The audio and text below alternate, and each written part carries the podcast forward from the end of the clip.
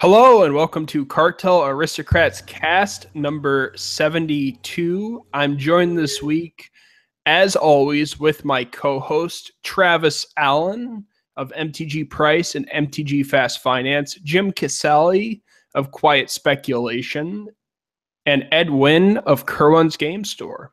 This cast, as always, is sponsored by CoolStuffInc.com and Gathering Magic, your number one place to buy, sell, and trade, maybe they have an insane buy list bonus of 25%, and of course, free shipping on orders over $100. So if you have a couple extra Benjamins, throw them their way, and yeah, they'll hook you up with some free shipping. Ed with a buzzer beater over here. And Ed made it right on time. Ed Ed came so last minute that I was I was in a different tab, and you're like, and Ed Wynn, and I was like, but he's not here. And then I got back and I was like, oh, I guess he is actually here. Never mind. And of course, I'm Jeremy, uh, rounding up the cast as always, but I wouldn't be anything without the three other guys on this cast. And of course, we just had the pre release for Ixalan. I don't know about you, but based on everything I saw, the set looked like dynamite. A lot of people were having fun with their crew, and I saw a lot of fun tweets this week about the pre release. How did you guys feel? Did you guys go to any of these pre releases? Did you see anything? Or did you stay at home and just watch other people have fun? Are there pre-releases that are like streamed that I could see while I was at home? Because that's something I did not know. Yeah, people actually stream their pre-releases so that you can watch them. Oh, that seems ambitious. Uh, no, I went to the pre-release. I went to Cool Stuff. Um, they gave away these sweet golden doubloon tokens that people use for treasures. Um, I think that's one of the better metal tokens that we've gotten so far, so that's cool. Uh, the set seems like a lot of fun, but man, there are a lot of bad rares in the set, like just for limited. Um, I opened pretty much all of them, and it was uh, quite annoying to build my sealed pool. But uh, the format seems pretty cool. Uh, dinosaurs are great. Um, they're a lot of fun to play with. I think that people are excited for the standard that's coming out, and I think that there are a lot of people uh, that were excited for just the different uh, tribes that were in this set. So it feels like there were a lot more people at the pre-release than the last couple sets. Ed, did you wander into the mythical plane of Ixalan this weekend, or were you too busy doing other things? Uh, too busy doing other things. And of course, Travis, what were you up to? I did not go to the Ixalan pre-release. Uh, I went to the mall and shopped for my wedding. It was uh, it's a good time. Yeah, it seems like you have your priorities in place. I stopped by a couple pre-releases. Uh, our turnouts were exceptionally higher than the la- than all of Amonkhet block, so it's good to see uh, money circulating back into my pocket. I guess you could say, because players are more confident in the standard format, which means that there's going to be better prices, in my opinion. Um, other than that, like I saw a lot of people having fun with pirates. Uh, someone like brought a giant drink, like a grog theme uh, pirate drink, and like they dressed up, and another person dressed up as a dinosaur. I mean, that pirate drink must have held at least a galleon of liquid. But other than that, uh, I don't know. It was uh, it was a pretty good weekend. People seemed to have a lot of fun, and yeah. Now, of course, uh, we just crunch the numbers just like everyone else, and the set value of Ixalan has been determined. It's around $96 TCG mid right now, not including foils, I believe. And I think Saffron Olive came up with a similar number on his article that came out yesterday.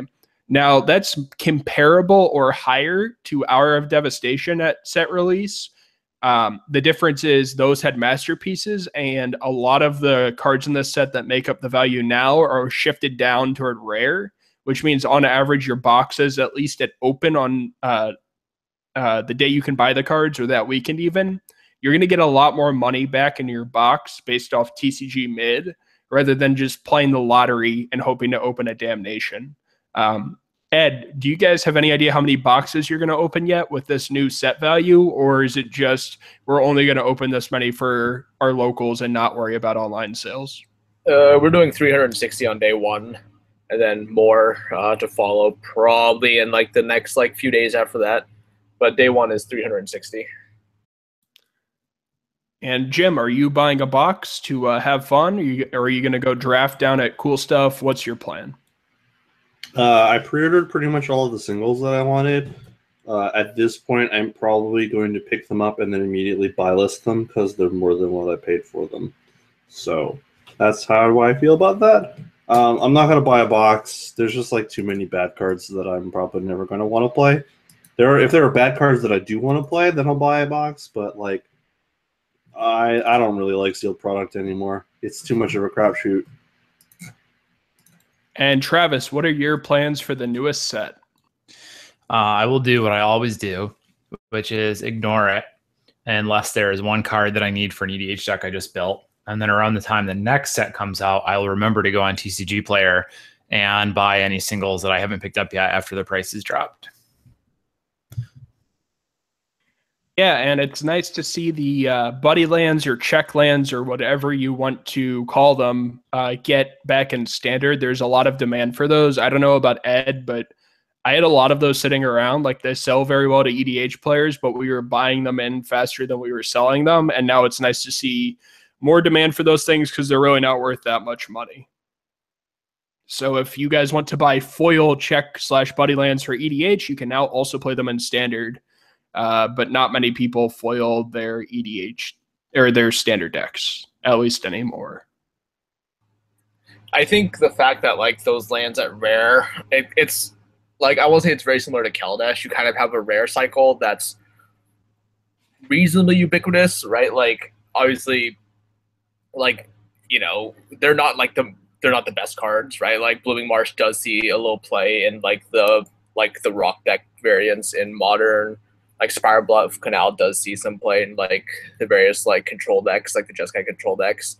But having like these types of cards back at rares, one because there's no masterpieces, people might open less. It kind of helps mitigate like how bad boxes were because for for like the longest time towards the end, like both Amonkhet and Hour of Devastation, it felt pretty miserable to open up uh, just products in general. Like you're almost guaranteed like a bulk rare, um, and even the mythics just felt completely marginalized by how overshadowing like the masterpieces were. And unfortunately, like the like the nature of the invocations, like even when you did open a masterpiece, you were still kind of either opening like the nuts, like kind of the Blood Moon Thoughtseize level cards, or you're basically opening a card like Divert, like which is is just like you're almost better off trying to like hope you open like a moderately playable mythic.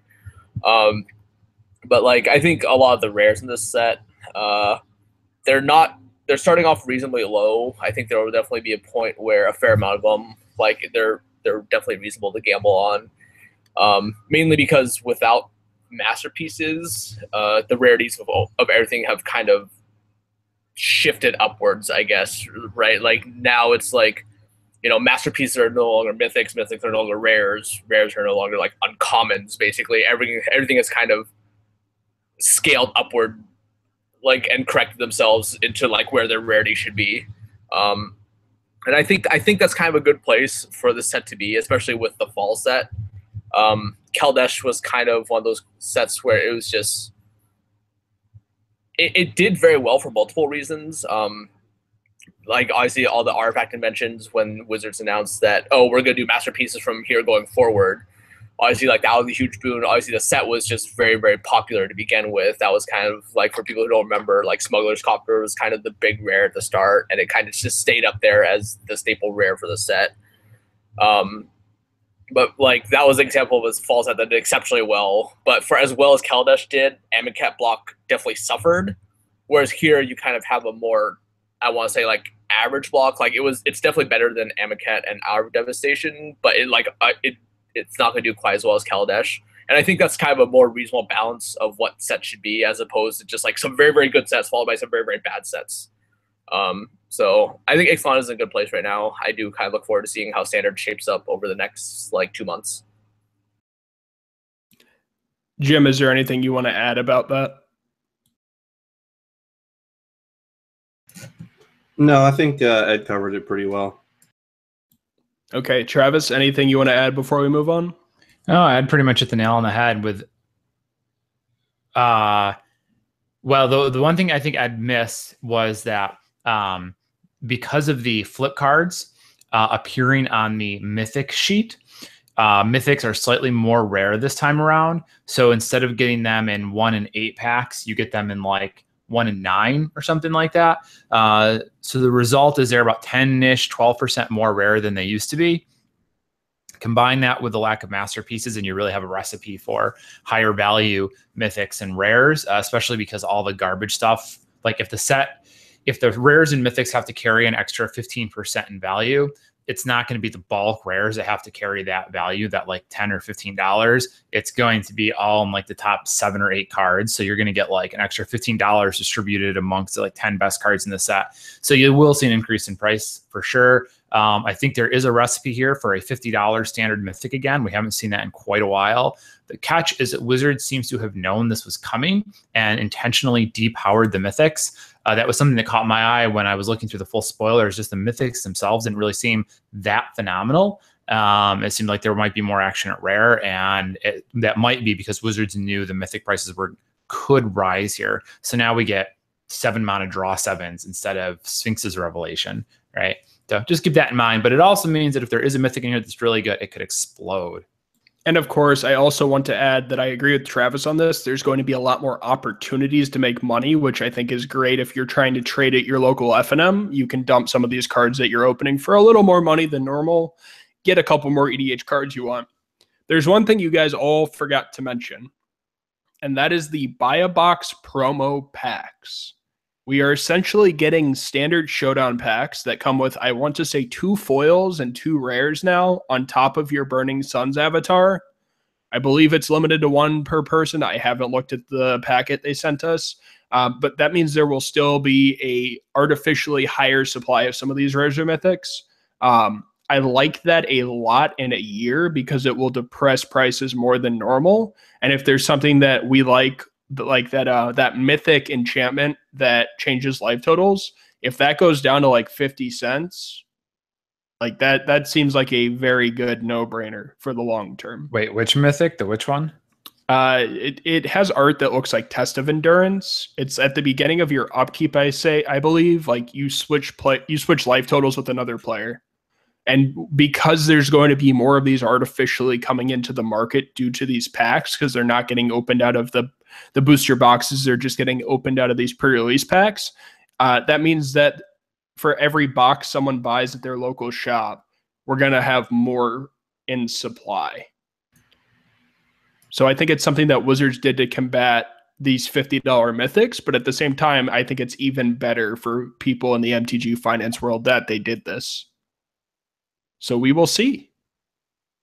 Um, and of course, moving on, we got wave number 10 of the Judge promos this week. It was announced today that Gaddock Teeg will be returning, which is everyone's favorite little Kithkin, unless you're trying to buy a Russian foil, because those prices are obscene. We got Doran the Siege Tower, just like um, Ed's records at Grand Prix. It is also a 05 legendary creature. And we got Prismatic Geoscope, which is a Commander 16 card, I believe. Uh, it's a mana rock that, according to Jim, is sometimes better than Gilded Lotus. But the best one of all, I saved for last. Uh, capture of Zing Xingqiao, Jingzhou. I am horrible at pronunciation. They finally reprinted this card. I mean, I had my Portal 3 Kingdom set complete, so this sort of sucks. Um, but, you know, you got to give the judges something besides prismatic geoscopes for them to be able to afford to live. So we did get a reprint of a $300 card. Jim, are you thinking of picking this up at all? Is this going to be another temporal manipulation to add to your deck? Honestly, I don't like playing those in general. Um, I have temporal manipulation and time lock already. Um, not really interested in buying this. It's probably going to be too much money, especially if this is the only wave that it comes out in. Like if it goes down to like thirty dollars, like maybe I'll buy one, but that's unlikely given what it's starting at right now. This this wave I'm expecting to be between 100 and 200 dollars probably. I was thinking 100, like 80 to 100 based off where Imperial Seal settled. Yeah, but how many times did Seal come in the packs? There's at least two, right? More than that, maybe? I don't know. Ed, you are the expert. You want to give us your opinion? Um, I think Seal had three printings. Uh, I th- I'm inclined to say that this might be a little bit lower. Um, I, I think it's one of those effects where it it's a little bit worse, mainly because I think you do have kind of the the people similar to Jim, where you have a self policing group where playing like, oh, I can like you know like we've had time war for the longest time, we've had like temporal mastery. Um, like now, once people can just start chaining those effects together, it's like okay, like you've taken like three turns in a row now. Like this is getting kind of old. Um, so whereas like Imperial Seal, it's like pretty ubiquitous, and it also had a much higher initial price point. Seals were like you know like a few years ago, England like Nearman English seals were seven hundred dollars if you could ever sell one. Um, they were like five to seven hundred dollars realistically. Um, now, uh, like like they've gone down quite a bit, but capture like I think peaks out like a month ago, like it was what 250, like 220 to 250, I think somewhere in there. I want to say. Um, it's it's just it's just a much lower cost. I do think they'll it'll honestly be much lower. Um, I just don't see as much demand for it.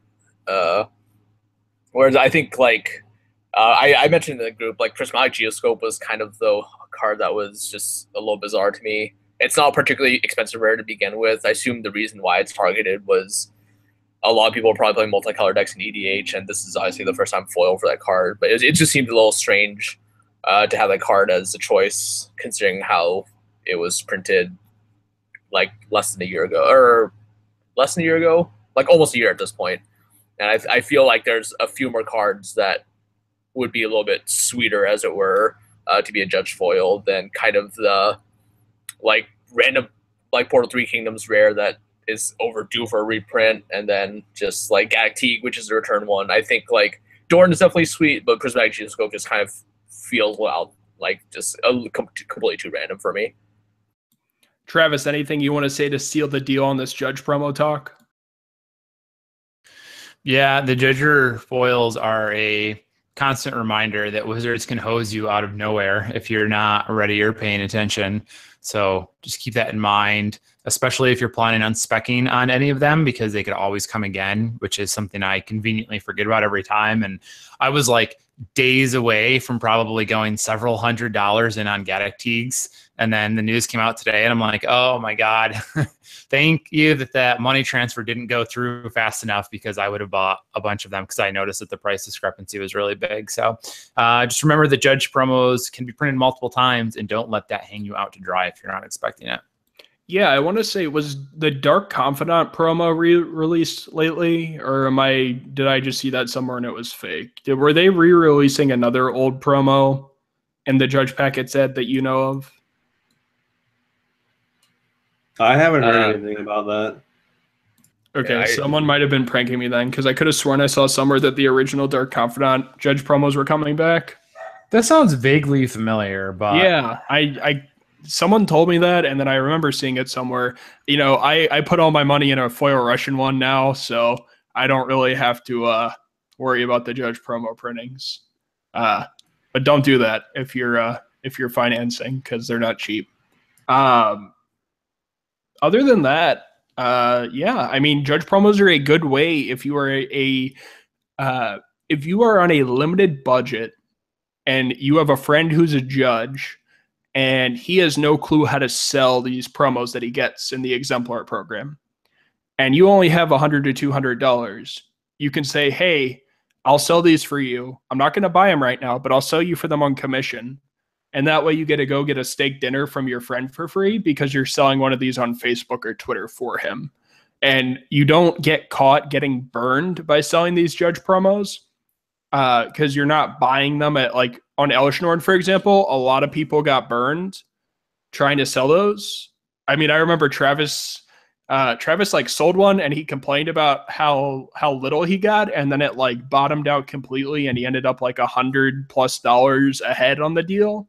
So still sucked.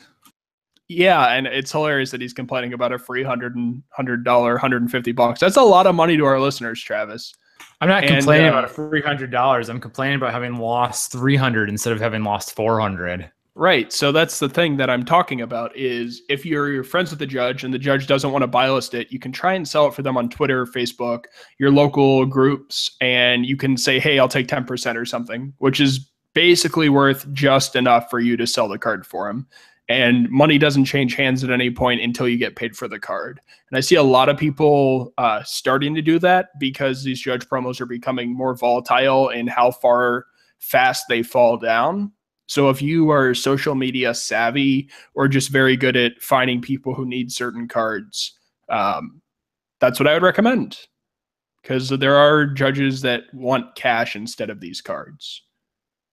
And I'm not targeting you in particular, Jim. It's just a trend I've been seeing lately with these promos. So. I don't know if I believe you. Okay. Well, how about you believe this, Jim? Do you want to talk about who won our $25 gift card this week? That was an awful segue. Have you been spending time with Marcel? No, man, I wish. He is great. Yeah, but his segues are not. Uh, so our winner this week is David Moore, who says, "I'm going to be traveling to a GP and was curious about what the best way to pack your cards is to ensure they are somewhat secure uh, also, like carry-on methods and preparing an easy method while going through TSA while flying. I just don't want to get my cards damaged. I want to be selling them uh, and trading them at the Grand Prix. I think it depends on a couple things. If you're flying domestically or internationally, uh, that's the biggest first thing to worry about. Um, but before we even get there, you have to get through the TSA, and they do not like foils. Their machines hate foils. I don't know if Jim's had experiences with this that he wants to discuss. I, I've I've gone through many times. I've gone through TSA many times with many mostly or completely foil decks, and I've only got stopped once. And I don't know. It really I think it depends on what deck box you're also using. Uh, I know that metal deck boxes are a no-no. Don't do that. Um, I use the like Ultra Pro flip boxes. Those are fine or like one of those uh, like two part like 100 count uh, deck boxes. I don't know how to how to like show them. Like they used to be called. I think Monster made them, but basically like try not to use a metal deck box. Try not to use a deck box that's very thick. Um, if they ask you to take them out, I don't know. Like they're not going to take them away from you. They're not explosive, but or they're not. You're not not allowed to bring them on the plane. So just be kind and cur- courteous, and they'll get through really quickly. Like it's really not that big a deal, uh, personally. Uh, in in fact, if you're going to take like a like a like a BCW like white box, that's probably the best thing you can do. It's pretty thin. It's not made out of metal. Uh, you can open it real quickly and show them that there's nothing that you shouldn't have inside of it. That's probably the best case scenario. When you go through the TSA security, they can use their X-ray to see your thick deck. Thank you, Travis. Ed. Man, I wish my experience was as easy as Jim's. Um, de- depending on how frequently you travel, like you're going to get like agents who are paying the ass, people who are just super, super obnoxious about one thing. Uh, never ever check your valuables. Um, I've had experiences of sealed product getting opened up. I've had experiences of sealed product getting stolen. Uh, packs have been opened up individually, and cards have been taken out of packs. Um, I would never check anything valuable. Um, most of that stuff you can take on with you. Um, I don't really have a great example of what you use laying around that's super close. Uh, 400 count BCW boxes, stuff like that. Basically, what I'm holding up here, Ed. Yeah, I like to go like slightly bigger, like these. Uh, this is a hard box. This is I think this is the 500 count box. I want to say this. It's probably five or eight. That's the 540 box. I have the 800 count Haruya box here. I have the 800 count BCW box here. I basically got every box you need uh, as far as what to travel with. I have recently switched to these lovely League boxes that uh, Wizard sent us. They are very, very nice. I actually prefer them more than BCW. They're a little thinner um, as far as extra space goes because I want my cards to be nice and compact uh, but they seem to be more sturdy right now. And because they're a little smaller, you can fit them in your backpacks multiple ways instead of just the old BCW in the backpack. as far as Ed talks about confiscating stuff, I've seen Facebook posts from vendors yelling at people that they are not going to check their like carry on of 80 pounds of their GP buys. Uh, so I do not recommend that. But when I travel, I have like three or four binders. I have a book that explains what I'm doing, which is all sales and buys to keep my accounting happy. Um, and then I have uh, like a printed out version of Magic essentially, as far as like this is the Grand Prix I'm heading to. So when I went to Providence and I got everything uh, opened up, I had a GP Providence uh, FAQ sheet printed out so that they knew exactly like where I was going for what. And I've stuck to that because I seem to get stopped every third flight I go on with Magic cards. I think Ed should start a solo cast where he stands on a stage and presents his philosophies of life, and it's called Ed Talks. That sounds like a a winning solution. Travis. I hate, I hate you guys. Man, What? I didn't think that I could dislike puns more than anything Jeremy says, but Travis is very quickly making his way up there in, in things I never want to hear again. yeah, Not Travis, pun. Your, pun. your puns are just plain wrong. You're really winging them lately. So take all this baggage and get out of here. Um, but yeah, thank you for the question, David. How can he redeem his prize, Jim? You can send me a message on Facebook or Twitter, and I will get back to you with the code. If you want to win next week, you could do the same thing that he uh, that uh, David Moore did this week and post a comment on the Gathering Magic page uh, when this cast is up. So yeah, uh, that is most of our docket for this week. We do have some other things that I guess we should cover. You know, we've covered these judge promos. We've covered how to fly with stuff. Um, it's almost the end of the year already, and Ed had a very good tweet. Uh, he is good at tweeter.com, apparently. Ed, do you want to explain your philosophy that you posted that a lot of people responded positively to? and why you think it's such a good idea for the end of this year?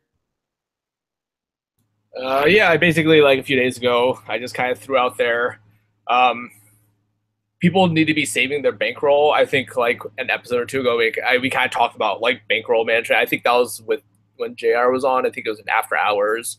If want to go back and kind of listen to that, and we kind of talked about how manage your, your bankroll is one of those skills that's like really heavily undervalued. But like in poker, managing your bankroll is basically a make or break it when it comes to like being a pro or be being able to turn profit from it.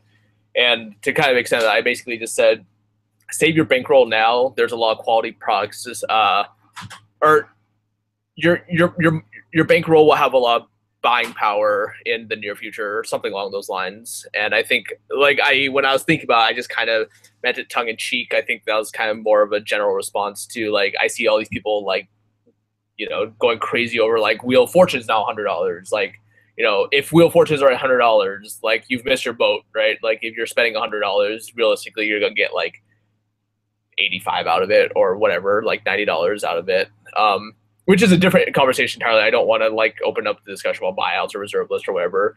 Um, my point was more more of the fact that there's there's if you've already missed a boat on something, just let it go. It's fine. There will be like something else coming your way.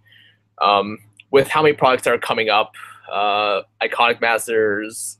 Um, I think Ixalan has a lot of sweet stuff. If you want to start like looking at like, oh, what like what will be good at the Pro Tour. If you want to like, if you do any sort of testing, Pro Tour testing, if you know people, or uh, like in general, you can just kind of identify what's underpowered, uh, what's undercosted. Um, or with Iconic Masters, we talked last week about like, hey, like you know, there's definitely some sweet cards out there. Horizon Canopy has new art. Like if those are types of things that you're thinking about, like your hundred dollars like could very easily be like 120 130 dollars like it's not very hard to make a reasonable amount of gains if you're willing to wait as opposed to just trying to jump on the bag the bandwagon that's already rolling away from you Travis, how are you managing your bankroll leading into uh, your wedding and all these new reprints? Well, we already we didn't have this conversation with Jr. was on. We had the conversation when I was on because that was the one cast people said I had good ideas. Uh, Oh, when I told my. people what not to do. Uh, as for how am I managing my bankroll now? Well, I'm annoyed that I have to replace the clutch in my car and also have to get married in six weeks because I saw a new set of wheels, a set of wheels on Craigslist that I really want to buy for my car, and it's a really good price, but I probably shouldn't buy them with all these expenses, and it sucks. Yeah, I think your bankroll would be a little tired by then. You really need to stay away from impulse buys. I don't. I don't know what to say to you about that one. It's like I'm, I'm at a loss for words. You really have to be careful when you're managing expenses when it comes to Magic Finance, guys. Like I think we've been over this a million times. Um, if you think about it, though, Travis, there are a lot of people that are selling out to me that are literally trading cardboard for house repairs or down payments on houses or like uh, vacations. I think this is something where you should maybe cut your portfolio back a little as far as like any masterpieces you have that you might have gotten like 20% returns on. You can take like 10 to 15% returns uh, on some of the lower end ones. And TCG will have your money in your bank account by the time it rolls around. But knowing you, you probably budgeted pretty well for this wedding anyway. So, like, you're not like last minute, oh God, I have to, you know, fly some crazy celebrity in and do something like that. Cause uh, it would cost a lot of money to fly Rudy in from uh, Florida. Mm-hmm. So, Uh, well, you know, the other uh, the other half of this is just like in Magic. There's always another opportunity around the corner. So even if I don't buy this one, uh, when I am ready to buy, I'm sure I can find something else. Also, I found out that the Acer Predator X34 needs like at least a 980 Ti and probably a 1070 or 1080 to run, which sucks because you can find them for like 800 bucks on eBay, and I'm like, maybe I can do that. But no, I'd have to buy a $500 video card too. And then once you're in that boat, just buy a VR headset. Why even need the cool monitor? It's a I pain knew three ass. of those words. Were they were they the Acer and the Ti? Yeah, basically. It's a rapper, right? He, I think he's in jail. Oh no, he was in jail. So, but yeah, Travis has a good point as far as um, there's always going to be a better deal. Like I know Ed talked about that as well. Like you can always afford to pass on collections because if you're savvy, there will be another one that walks along. So keep that in mind. Use your head, people. Jim, are you managing your bankroll in any way, or are you just like have a healthy budget so you know exactly how much you can spend on cards? I mean, I I kind of just buy stuff when I need it. I don't particularly go out of my way to buy other things. I'm also trying to save for a wedding, so like I have to be conscious about whether or not I decide to buy a foil copy or a regular copy of some cards. But I don't know. I'm I'm well off enough that I don't worry that much about it. Yeah, and uh, Ed and I will never have to worry about that. So, hooray! Um, yeah, so we've talked. Ed, I just thought that was a really good point that a lot of people responded well to. Um, it might seem that your opportunities are endless right now, but if you buy like a, if you're listening and you buy a two hundred dollar collection, uh, and it's got like three hundred and fifty dollars worth of cards, and you bounce on that, and then the next day you see a Craigslist ad or something that looks even better, and you're like, man, I don't have the money anymore. It's uh, it can be rough to look at what you've missed. I've had that feeling a lot. I I can imagine Ed has too at Grand Prix, where like you've passed on a card, and then someone walks up to the booth and says, "Hey, do you have this card?" Frustrating things in the world, I can imagine. You know, there is um, there's another half to this equation that we haven't really talked about. Sure. If you have a, uh, a hypothetical hundred dollars, um, and you spend it all on some card, that means you don't have the hundred dollars with something better comes along. So you don't necessarily want to like spend your entire bankroll on something or what have you. You want to diversify, leave yourself some room to maneuver. The flip side of that is if you have this hundred dollars and you purchase, but then nothing does come up for a while, essentially you've lost you're you're paying an opportunity cost in keeping the money liquid, uh, and you're not getting any returns on it because it's just hundred dollars sitting on your desk. So there there is that half of it as well. Is like even if you bought something and then you're waiting to flip it, uh, it might not be the best returns your money could have gotten you, but that doesn't mean that it also return you could have gotten. I'm not telling anyone to spend all their money on everything, but it is another way to think about it. Yeah, just spend all your money buying cards off of us on Twitter. I think that's the only way to go about MTG. No, I'm kidding. We aren't that type of podcast, guys. Um, yeah, I just think it's uh, it's interesting that like I don't know. I'm sure Ed has plenty of stories about stuff he's passed on or stuff he's gotten stuck with. Um, and then like, Like there's the only one us? person in the world. What? Like, the, three, of us. Yeah. Uh, you know, it, it's all relative. But at the other hand, Travis, the other thing I would keep uh, keep in mind is that we're spending money on pieces of cardboard in the end. And yes, that can make us money, but in the end, it's still just cardboard. Ed, you got anything to add? I think I think to kind of further elaborate on Travis's point, right? It's like finding like a, a medium between like with you know like your hundred dollar example, for example. Um, I uh, I like like like managing your bankroll. That like that kind of is all aspects of being efficient, being able to spend your money wisely. Um, if you like, if we wanted to go back to the poker example, right? Let's say you, you let's say you grind your way up to like you know five thousand dollars wherever you're at the point where like you can prob like from like let's say you go from like a thousand dollars you grind your way up to five thousand dollars hypothetically speaking i i'm too tired to do any sort of numbers in my head right now right and a lot of people are like okay like my current like you know one two game like i've, I've outgrown that like it's no longer good enough for me I, I just like i can like i can crush the game i'm ready to move on to like two five for example and when people make that jump, like it's a much much bigger investment. You have to go through. You have to be willing to risk more money, and sometimes if you have a bad day, it's going to cost you a lot of your bankroll. And that's basically what Travis is saying. Like if you're going to sacrifice a hundred dollars all at once, right? Like you're taking a huge risk, and if you, and if you get burned that spec, right, you're you're basically starting out nothing. So what realistically you should do, you should spend twenty five to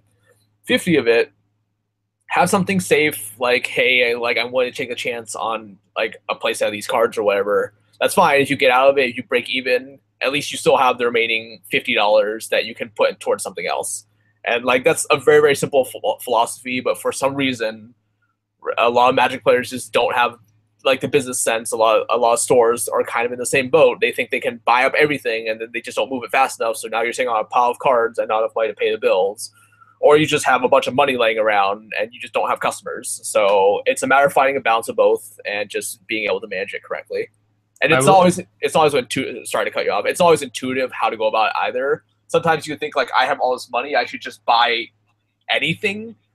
But again, that's kind of like where my tweet comes in. Just be patient. Like there will be an opportunity. You will have a chance that comes up. You don't you don't have to just like go and just like you you don't really need a go get them attitude in this. If you're smart, if you're savvy, like opportunities will come to you. And I think it's also important before Travis jumps in that if you're trying to jump into the deeper waters with this, it's important to take a break and step back and look at the bigger picture. Ed just went on a sabbatical. Doug just went on a sabbatical. Bashard's on a sabbatical. Like, don't get too caught up in magic because it can be unhealthy. And I repeat this all the time, but there's a lot of people out there that take this way too seriously. We're just trying to help you guys make the game be cheaper, not start you off with the new uh, Warren Buffett of MTG finance. What were you going to say, Travis? Uh, the one comment I will make is uh, perhaps the most important thing you can remember is that magic cards will not sell as fast as you think they will. Unless you're buy in mind. listing, and then you're not Mhm. making money. So Exactly. I mean, that's not necessarily true. Uh, I'm I'm kind of in this the boat of like right now. I don't really buy a ton of cards to speculate on, but there are sometimes just deals that are too good to pass up.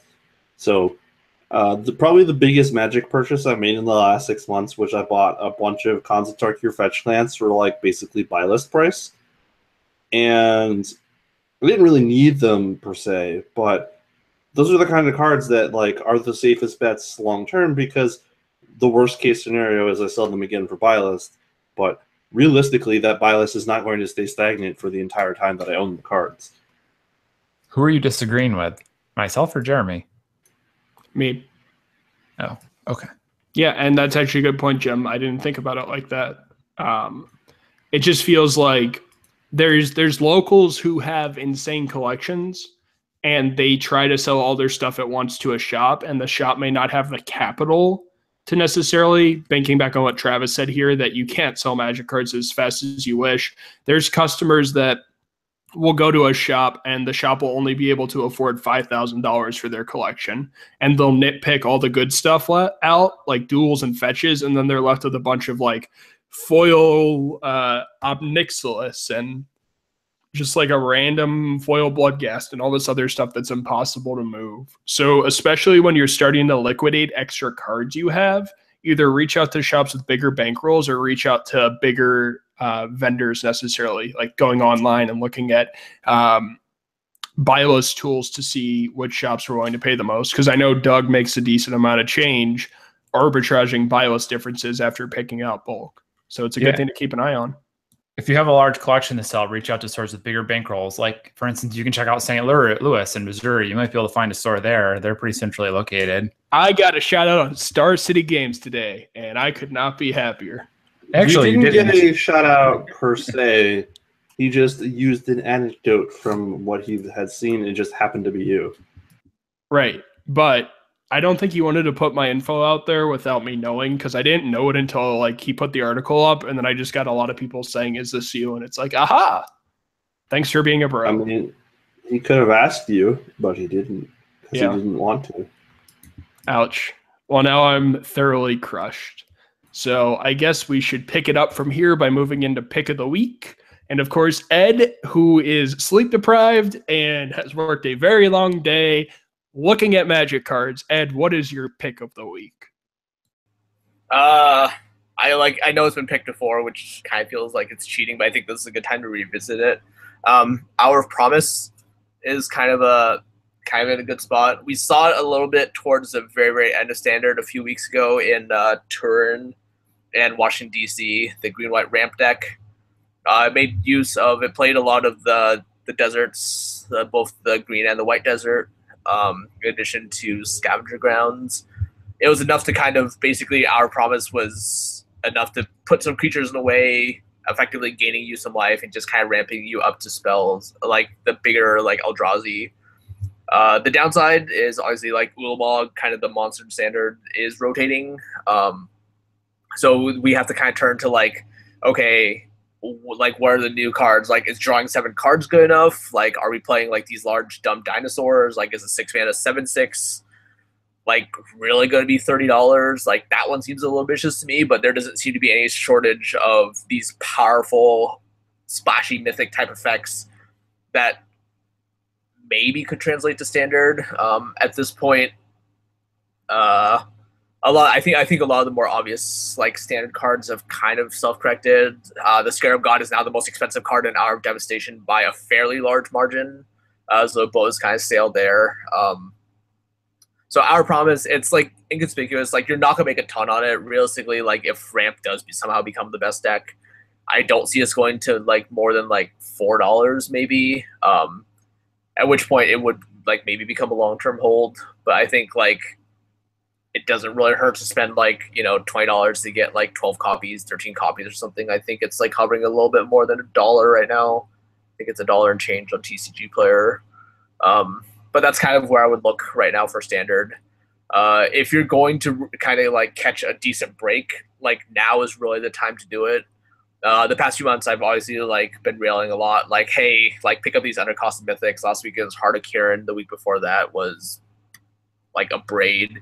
A lot of these undercosted cards, like once supply dries up, and it will dry up pretty fast. Like that's kind of where you want to be in standard, probably for the next like few weeks until things kind of straighten themselves out. Nice one. Jim? So um, I'm not sure how much money you can make off of the, the my pick this week, but if you play standard or intend to play standard in the near future, you'll probably end up saving yourself a bunch of money if you do this now. Um, I think that you should be buying a playset of all of the cycling duels from Amonkhet. Uh, we're not opening them anymore. They are only going to get more played at this point because of how well they work with the um, check lands that we're getting in this set. Um, dinosaurs are red green, pirates are blue black. Those are probably the most important ones to pick up early. Um, we've seen that some of the uh, check lands from uh, Kaladesh can be quite expensive. I think like isn't uh, Spirebluff Canal like eight or nine dollars or something like that. Yes, it gets played in modern. It, it changes things a little bit, but um, I'm a big fan of just getting your lands set up. Uh, those are those are probably going to be the best things that you could buy right now, no matter what you end up playing. Yeah, I really like the bicycle lands as a pickup, Jim. That's something that our viewers should keep an eye out for. You know, that one really spoke to me. And as long as you're not barred from picking them up for being too expensive, I think you should definitely take the plunge and uh, just get your set because that's a trend that a lot of newer uh, players never understand that the older dual lands always go up. I mean, I remember playing back as far as Scars and Mirrodin when those lands went up uh, to like twenty dollars for a Seachrome Coast during uh, that standard. Uh, so it's just something to keep in mind. Just I mean, I think the really big. Sorry, I was gonna say the really big thing here is like people were like unhappy with standard, but Amonkhet and Hour of Devastation were out. And if a bunch of people come back into standard after not playing for a while, there's just not going to be enough copies of the cards to go around. Yep. Travis, what have you got? Is it a Gaddock Teeg Judge promo as pick of the week? Would have been. Uh, I'm going to go with Foil Panharmonicon. The card is in 11,000 decks and it's still only $9. It's gonna, only going to go up for the foils. It'll get reprinted, but not the foils. And it will be like $20. The card is the next doubling season, pretty much, uh, if you wait long enough. And Russian foils are only $50. So clear winning sure. strategy there. All four people you can sell that card to. Yep. Uh, I really like that one. Jim, how many Panharmonicons do you play in your EDH decks? Or are you not that type of player? Um, I don't actually play any at the moment because it doesn't really synergize with the decks that I have. Uh, I own a foil one on the chance that I actually do want to play one, but I don't actually have a, a big reason to play it at the moment. Um, I try not to do that thing too often because it gets a little repetitive. Uh, I'd like to have all my decks do different things so I get a different experience. It gives me a reason to build another deck, really. Cool. And my pick of the week is Recruiter of the Guard. This card has started dropping in price and buy lists have been falling. Uh, my guess is of two things. Um, one would be since Sensei's Divining Top getting banned in Legacy. There's been a noticeable decline since then. Uh, the deck played them to go get Painter's Servant in order to combo off for the Imperial Red White Painter deck. Uh, the other thing is Legacy support right now uh, is down. We're not going to see another Legacy GP until next year, I believe. Uh, so that card should start trending back up. Then it's very good in Death and Taxes and a lot of EDH uh, decks that are low to the ground. I've seen it in a lot of like human soldier decks as a way to go and get Mirran Crusaders and other small things. Um, it also is repeatable blink, obviously. So that's what I would be trading for right now. Lists have fallen by two to three dollars in most major lists. Uh, so if you're looking at this card as far as someone's selling you a collection, that's one of those that I might not necessarily flip right away because if bios go back up, you can make money that way. And sure, you can get easy money now, but it I don't think this hurts you just like the Khans fetches uh, being held on to. I don't think this is a Masters 25 reprint. I think they have far better things um, to target then. So that's just a card I'm keeping my eye on. Uh, we repriced it down and immediately sold out. So this is anecdotal evidence, obviously. Um, but when I looked at how much I was paying, I was paying too much. Um, and now I have to keep paying too much because we're sold out. But a lot of the shops are starting to drop their buy list on this card. So it's just something to keep an eye on. Uh, the price might go down a little bit farther, and then you hope it rebounds when Legacy starts up again. Uh, we, we see these cycles all the time and I'll definitely be keeping an eye on Flusterstorm as well when that one comes out. Now, where can everybody find you guys if everyone's listened to the cast for this long and enjoyed all these puns over the last 50 minutes? Ed, if I were to enjoy your content, is there a GP I could see you at this weekend or a place I could follow you on the interwebs? Uh, I'm on Twitter, Edwin13. Uh, this weekend I will not be at a Grand Prix. I'll actually be at Pokemon events for the next two weekends. Uh, following that, I will be at U.S. Nationals. We will have a booth there. Um, maybe Eternal Weekend. I haven't quite made plans for that yet. It's a little too far out. There's just too much going on between now and then.